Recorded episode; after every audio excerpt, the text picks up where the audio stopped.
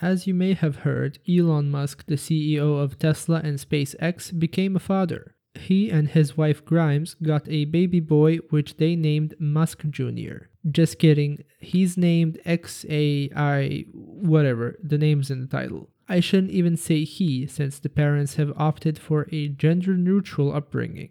This honestly came as a shock to me since I didn't expect Elon Musk, a man of cold hard science, to participate in such an ideologically charged virtue signaling publicity stunt. I say participate since it's obvious that Grimes is the one that insisted on this. To say that gender neutral parenting is optimal for a child is to basically assume that there is no correlation between the biological sex of the child and the gender it will identify with.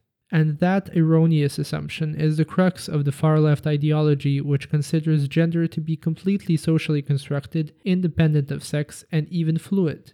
I don't say this because I consider it morally wrong for a biological man to identify as a woman. I don't. The reason I oppose it is that it's detrimental upbringing for the child, which can leave it incompetent to navigate the male female dynamic later in life when it matters. But that's just me thinking aloud. Do you think this is a good idea on their part? Let me know on YKYZ and thank you all for listening.